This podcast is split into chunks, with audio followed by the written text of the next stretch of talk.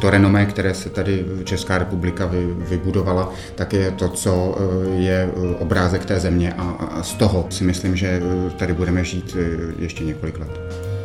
Tady jsou bruselské chlebíčky, váš průvodce zákulisím politiky v Evropské unii.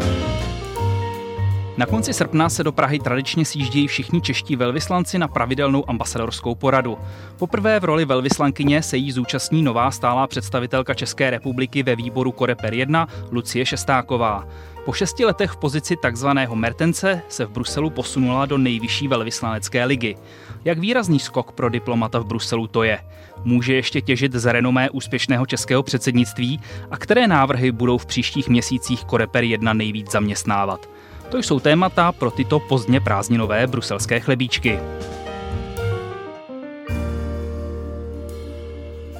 Tady je Filip Nerad a jak jste z úvodu asi poznali, hostem tohoto letního vydání našeho podcastu o unijní politice je velvyslankyně ve výboru Koreper 1 a zástupkyně stále představitelky při EU Lucie Šestáková. Dobrý den, vítejte premiérově v bruselských chlebíčcích. Dobrý den. Na začátek asi bude dobré zařadit takové malé osvětové okénko, aby nám rozuměli i posluchači, kteří se úplně neorientují v bruselském žargonu. Výbor Koreper 1 řeší v Unii agendu vnitřního trhu, průmyslu, dopravy, energetiky, telekomunikací, životního prostředí, zemědělství a rybolovu, vzdělání, sociální politiky nebo ochrany spotřebitelů. A Mertens je tradiční titul pro zástupce velvyslanců členských zemí v tomto výboru, kteří mají na starosti koordinaci a přípravu jednání v Koreperu 1. Popsal jsem to správně? Popsal jste to výborně. Tak, skvělý. Vy jste byla tímto Mertencem a pravou rukou vašeho předchůdce Jaroslava Zajíčka v předchozích eh, šesti letech, jak už jsem říkal.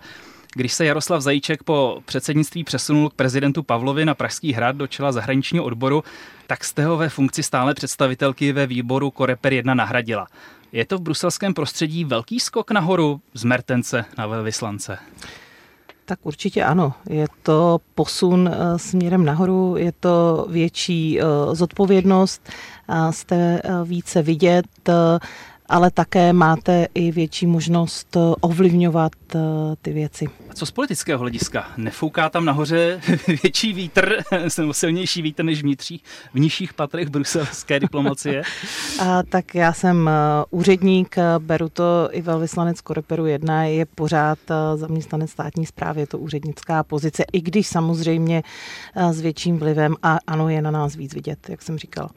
Děje se to často, tento eh, posun, protože já si moc takových postupů ze svého působení v Bruselu nevybavuju většinou na pozici stálého představitele nebo stále představitelky na zastoupení. Přicházejí zkušení diplomaté z metropole nebo z čela jiných ambasád. Eh, v jiných zemích se to děje celkem často. A to znamená, že člověk je nejdřív Mertens nebo Antiči, to je zase ten zástupce velvyslance v Koreperu 2, a pak se za nějakou dobu vrátí jako velvyslanec. Tady se to stalo hned, asi velkou měrou se na tom podílelo české předsednictví. Jak velký rozdíl je to po pracovní stránce? ten Mertens je víc takový dělník a ta velvyslanecká práce, to je už takový ten krem de la krem, nebo jak si to máme představit, aby si naši posluchači trochu podívali eh, obrazně řečeno do toho diplomatického zákulisí v tom tak Bruselu. Ideální samozřejmě je, když funguje symbioza mezi Mertensem a velvyslancem, to znamená, pracují eh, na těch eh, věcech společně. Já mám teda teď velkou výhodu v tom, že tím, tím že jsem 6 let Mertence dělala, tak vím, co ten velvyslanec potřebuje, jak by to mělo fungovat. Mám samozřejmě ty kontakty, znám lidi jak v rámci stálého zastoupení, tak ale samozřejmě z ostatních členských států.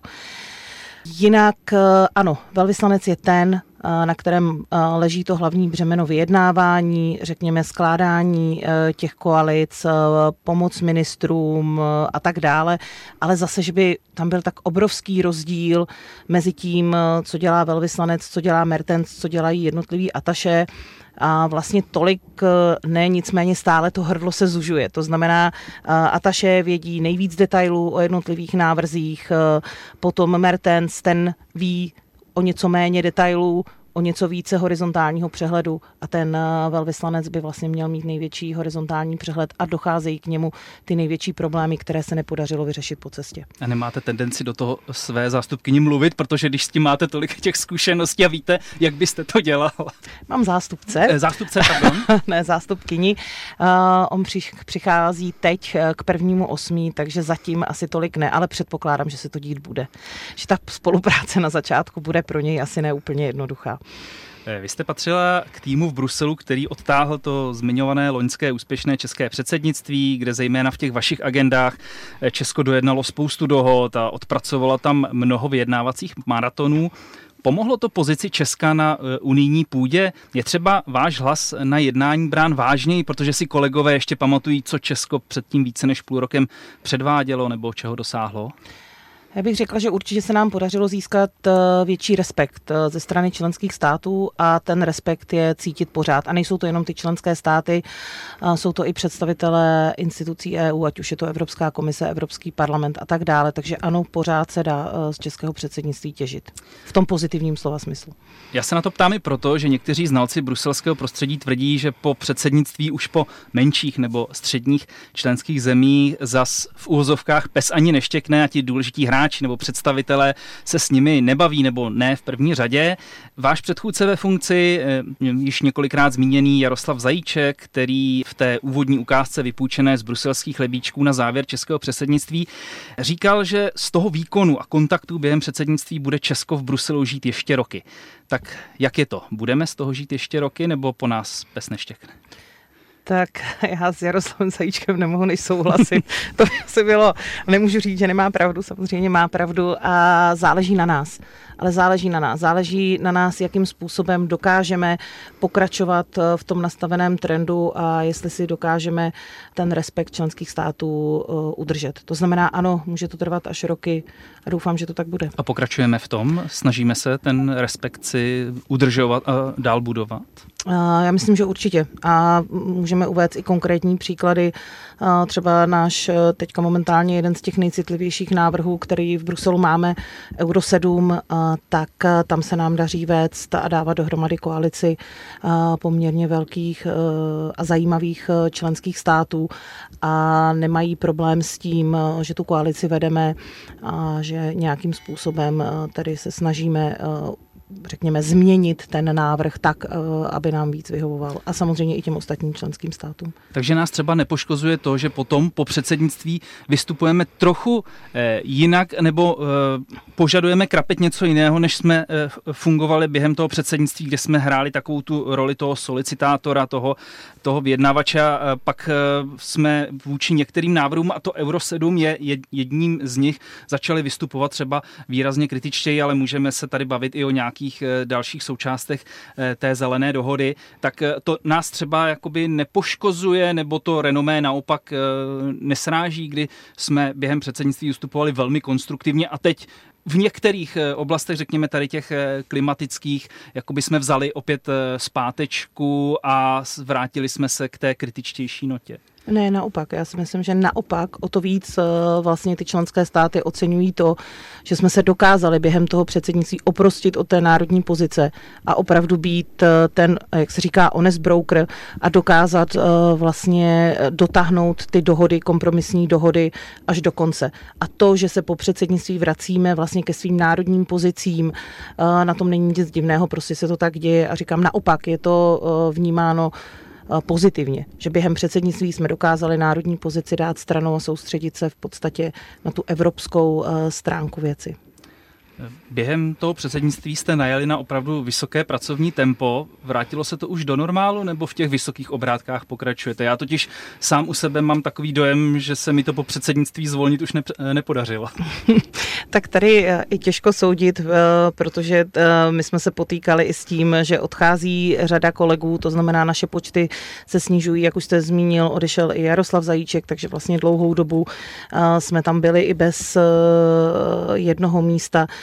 Takže toho bylo dost, eh, je toho stále dost. Navíc my ještě máme předsednictví, nebo měli jsme předsednictví a momentálně se nacházíme v poměrně náročném volebním cyklu, kdy nám příští, tý, příští rok končí Evropský parlament, bude nám končit komise. To znamená, že momentálně se jak předsednictví, tak Evropský parlament snaží vlastně dokončit, dovyjednat co nejvíc návrhů, které jsou momentálně otevřeny a máme je na stole. Takže ono je to spojeno i s tím, to znamená nejenom odchod lidí, příchod nových kolegů, ale zároveň i tedy to období eh, v tom volebním cyklu, kdy jsme na konci a kdy v podstatě eh, to většinou bývá i nejvíc eh, náročná fáze toho volebního cyklu. Na začátku, kdy začíná nová komise, nový parlament, tak většinou to tak náročné časově není. Posloucháte Bruselské chlebíčky, průvodce kuchyní evropské politiky. Hostem těchto bruselských chlebíčků zůstává velvyslankyně při výboru Koreper 1 Lucie Šestáková.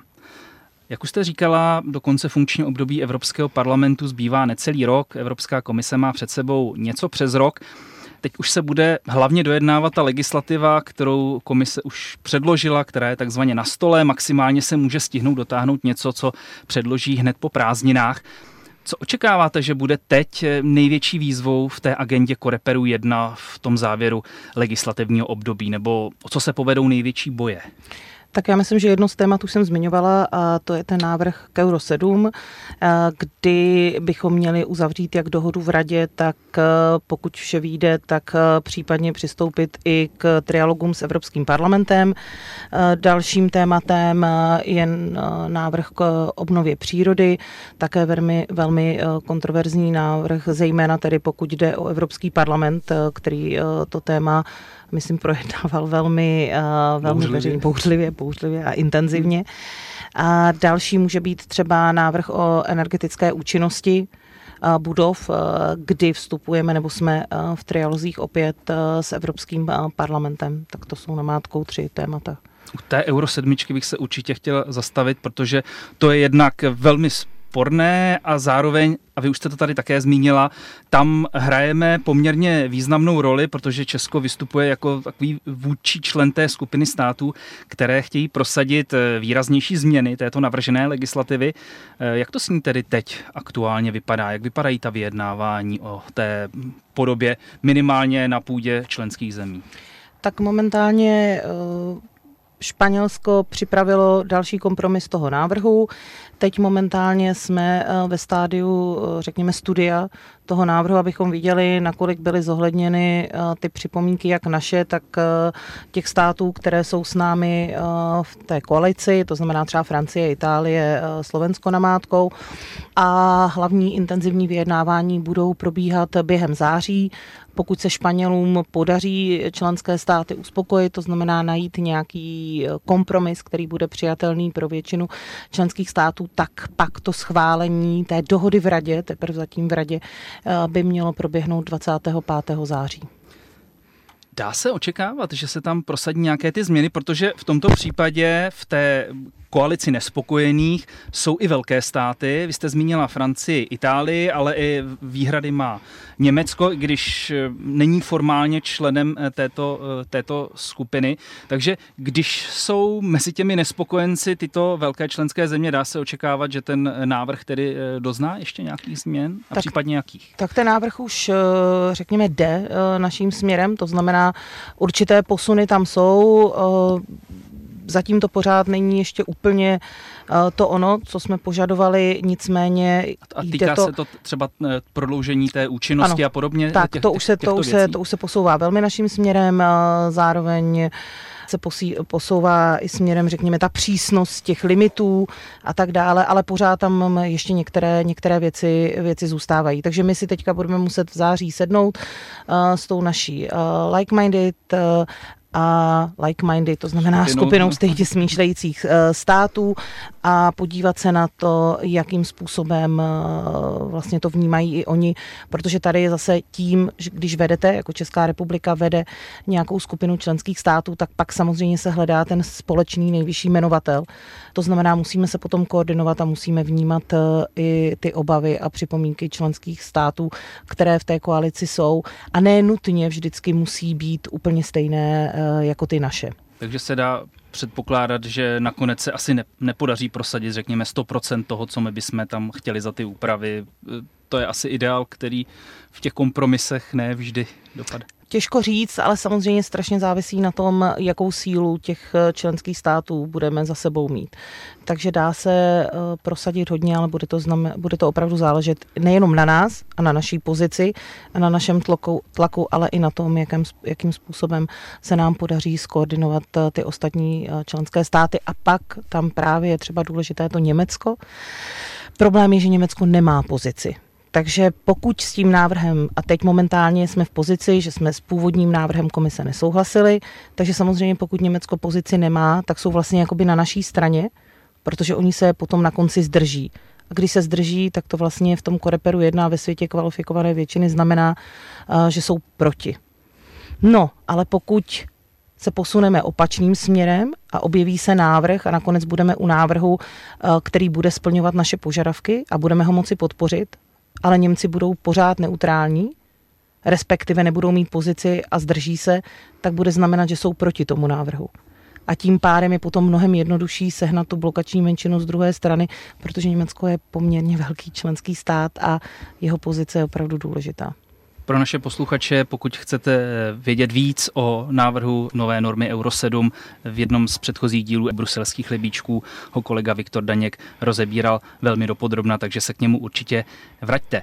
Z českého pohledu je ale u této normy zajímavé ještě jedna věc, že v Evropském parlamentu je zpravodajem toho návrhu Aleksandr Vondra z ODS, který se netají kritickými výhradami vůči němu. Ten návrh komise, který byl zveřejněn loni v listopadu, je samozřejmě špatný. Co to z vaší diplomatické a vyjednavačské zkušenosti dělá s ambicemi na to finální schválení takového návrhu, když tím zpravodajem v Evropském parlamentu je jeho význačný kritik nebo velký kritik? Má to vliv? Tak já myslím, že Aleksandr Vondra není jediným kritikem hmm. toho, toho návrhu, eh, což je v podstatě pozitivní i směrem k radě, protože i v radě jsou velké výhrady. V Evropském parlamentu jsou také velké výhrady. To znamená, že v podstatě řekněme, šance na nějaký rozumný, konečný text eh, jsou poměrně velké. Protože normálně, když jsme vyjednávali třeba balíček eh, Fit for 55, právě tu zelenou dohodu, tak velmi často jsme v radě došli k nějakému velmi těžkému kompromisu mezi členskými státy, ale pak teprve začalo vyjednávání s Evropským parlamentem, který byl v těch návrzích ještě mnohem ambicioznější. Takže opravdu ty konečné kompromisy byly velmi složité tady, pokud se vše povede, a nemám jediný důvod věřit, že ne, protože eh, v parlamentu pan zpravodaj eh, odvádí výbornou práci, tak by se eh, mohlo dospět k tomu, že bude rozumná pozice rady a vlastně pozice parlamentu bude ve stejných intencích. Takže i to by byla v podstatě cesta, jak řekněme, prosadit do té finální podoby nějak i tu českou pozici případně. Ano, nejenom v radě, ale i v parlamentu a pak samozřejmě je jednodušší ji tam udržet, ano. Druhé to velmi sporné téma, které teď eh, je na stole, i když eh, vy jako koreper už máte odpracováno, to je to nařízení o obnově eh, přírody. Proč se debata kolem této normy tolik politicky vyhrotila. Zmiňme nejenom tu, tu debatu v Evropském parlamentu, kde se velmi tvrdě proti ní postavila nejsilnější frakce Evropské lidové strany, ale výhrady už při projednávání byly i eh, mezi členskými eh, státy u vás na radě a ten obecný přístup prošel jenom eh, velmi těsně. Tak on prošel velmi těsně, ale na druhou stranu je potřeba říct, že byly připraveny některé další členské státy, které se na té radě zdržely hlasovat pro pokud eh, by bylo potřeba. Takže ono to zase takové drama eh, nebylo, i když teda samozřejmě navenek to vypadalo eh, velmi, řekněme, jako křehký, křehký kompromis.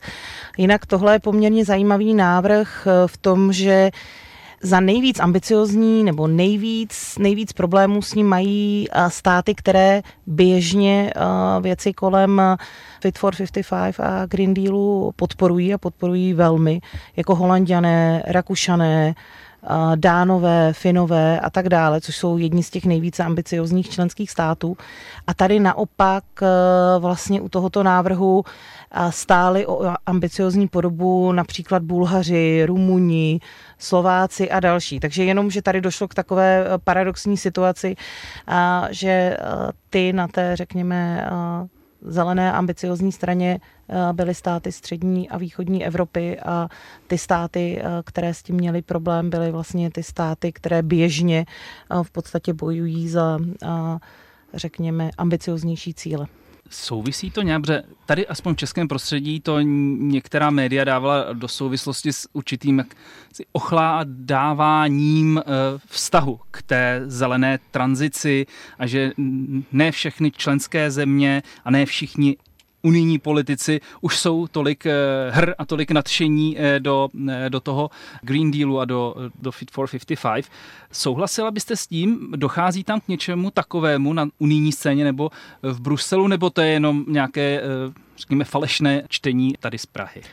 Tak myslím, že se ta debata k, ke Green Dealu zreálňuje, respektive trochu se možná posouvá, ale ono se to všechno uvidí až vlastně s novou komisí a jaké priority bude mít nová komise, a na která témata se zaměří, jestli to opět bude e, klima nebo jestli to bude konkurenceschopnost a tak dále. Takže určitě k nějaké reflexi dochází. Nicméně teď už vlastně budeme dojíždět e, víceméně pouze ty návrhy, které už jsou předloženy, plus ještě nás teda čeká e, pár nových, ale pak už to všechno bude záviset na nové komisi a nesmím zapomenout na novém Evropském parlamentu, protože volby do Evropského parlamentu jsou vlastně ještě před eh, tím, než bude zvolena nová komise v květnu, červnu příštího roku. Posloucháte Bruselské chlebíčky, průvodce kuchyní evropské politiky. Najdete je také na webu plus.rozhlas.cz, v aplikaci Můj rozhlas a v dalších podcastových aplikacích normy, o kterých eh, my jsme tady nemluvili, nebo vy jste je nezmiňovali, ale které určitě jsou minimálně spolu Evropské komise důležité a které by chtěla prosadit, to je třeba reforma trhu s elektřinou nebo eh, ty akty o bezemisním průmyslu a kritických surovinách. To komise označila za, za svoje velké priority, které mají pomoci řešit ty problémy, kterým Evropská unie čelila v minulém roce a se kterými eh, vy jako předsednictví jste měli potom hodně co dočinění a hodně velkou práci. Jak eh, vidíte ten jejich osud? Podaří se eh, do toho konce legislativního období všechno dotáhnout, prosadit, eh, prosadit tyto reformy? Tak u market design, u, toho, u té reformy trhu s elektřinou, tam jsme velmi blízko dohodě a zároveň daleko, protože tam zůstala, zůstaly dvě velmi, řekněme, kontroverzní a citlivé otázky. Jedna z nich je samozřejmě velmi důležitá i pro nás a to je jakým způsobem nebo umožnit prodlužování životnosti stávajících jaderných elektráren, takže velmi eh, citlivé téma eh, v rámci EU a v rámci jednotlivých členských států. Španělé se snaží eh, o to dosáhnout kompromisu. Myslím si, že jasno by mělo být nějak během září, kdy se pokusí dotáhnout dohodu v radě, protože už se o to pokoušeli Švédové, tím se to bohužel nepovedlo. A pak vyjednávání s Evropským parlamentem. Takže tady, pokud se najde nějaký rozumný kompromis, by pak eh, snad neměl být problém tu dohodu s parlamentem mít. Pak eh, jste zmiňoval akt o, o bezemisním průmyslu a těch průmyslu. surovinách. Tam eh, uvidíme, protože tam i v radě jsou ty vyjednávání zatím poměrně na začátku. Uvidíme, Španělé by chtěli mít dohodu v radě a samozřejmě ten cíl je dotáhnout ta vyjednávání s Evropským parlamentem ještě v tomto volebním cyklu a akt o kritických eh, surovinách, tam už my máme dohodu v radě a čekáme na Evropský parlament, ale musím říct, že tam ta eh, debata v radě byla poměrně poklidná a v celku kompromisní, vstřícná, takže neočekávám nějaké větší problémy. Bude samozřejmě záviset na pozici parlamentu, ale tady eh, by snad neměl mít problém to dotáhnout, protože tam opravdu všechny ty členské státy vnímají pozitivnost a důležitost toho návrhu. Stejně jako u Euro 7 i těmto tématům jsme se v některých z předchozích bruselských chlebíčků věnovali, takže pokud se o nich chcete dozvědět víc, tak vás určitě odkážu na ně. Já jsem tady eh, říkal, že ještě je možné schválit něco, co by Evropská komise předložila teď po prázdninách, protože kdykoliv potom už je to asi nestihnutelné. Máte vy signály z Evropské komise, jestli něco právě v oblasti Koreperu 1 ještě něco důležitého chystá na čemu by bylo záhodno věnovat pozornost? Peče se v úvozovkách ještě něco v Evropské komisi, co bude z vašeho pohledu důležité? Je tam právě ještě několik eh, návrhů, čím se mimochodem liší tato komise od těch předchozích, protože většinou ty návrhy komise ustaly už, eh, řekněme, koncem minulého, začátkem tohoto roku, to znamená, řekněme, rok do konce eh, volebního období komise. Tato komise je trochu jiná a vlastně předkládá i takto pozdě, takže já pro mě je těžko představitelné, že i návrhy, které teda výjdou v září či později, takže by se podařilo eh, dotáhnout, ale samozřejmě nikdy, eh, neříkají nikdy. Eh, možná i to pozdější předkládání návrhů je spojeno s tím, že tato komise čelila covidu, pandemii s tím spojené, takže samozřejmě na začátku ta její práce stála a musela se věnovat té krizi, která byla. Nicméně za všechny bych zmínila dva návrhy. Jedno bude balíček k malým středním podnikům a v rámci něj například revize směrnice o opožděních platbách, takže jeden z poměrně zajímavých a důležitých návrhů i vzhledem k tomu, jakou sílu nebo jaký dopad mají malé střední podniky na ekonomiku. A druhý návrh budou i návrhy v sociální oblasti. Tak jeden návrh za všechny je takzvaná karta pro postižené občany, protože ne ve všech státech jsou uznávána postižení, že bychom si navzájem uznávali postižení, eh, která mají eh, jednotliví občané. Takže pokud by se toto podařilo, tak potom by to pro ně bylo jednodušší v rámci cestování, doprava a tak dále. Evropská komise totiž rozjela nějaký pilotní projekt, eh, do které, kterého se účastnilo 8 členských států, má velmi pozitivní výsledky, takže teď by vlastně chtěli, eh, řekněme, to vztahnout na, na celou Evropskou unii, na všechny členské státy. Jak jste zmiňovala tady to, řekněme, opožděné předkládání těch návrhů, tušíte nebo cítíte, že potom Evropská komise bude vytvářet nějaký tlak, aby se to všechno dojednalo v nějaké, nějak zrychleně a dostat tak řekněme členské státy a evropské poslance pod, pod nějaký tlak, aby to rychle, rychle schvalovali, protože jinak hrozí, že ty návrhy spadnou pod stůl. Tak eh, tlak eh, vytvářet mohou, ale vzhledem k tomu, že teď eh, máme celkově otevřeno přes 200 legislativních návrhů v Koreperu jedna, je to necelá stovka, ještě víc je to potom v Koreperu dvě, respektive v tom KOPSu, což je ten bezpečnostní a zahraniční výbor, takže tlak může být na druhou stranu i členské státy mají jenom určitý počet lidských zdrojů a to samé Evropský parlament, takže dá se udělat hodně, ale určitě se nám nepodaří uzavřít všechno. Akorát bych možná poupravila to, že to spadne pod stůl. Ono, ten návrh může být projednáván dál, pokud se s ním stotožní nová Evropská komise, tak pak ten návrh zůstane na stole a je nadále projednáván radou a Evropským parlamentem.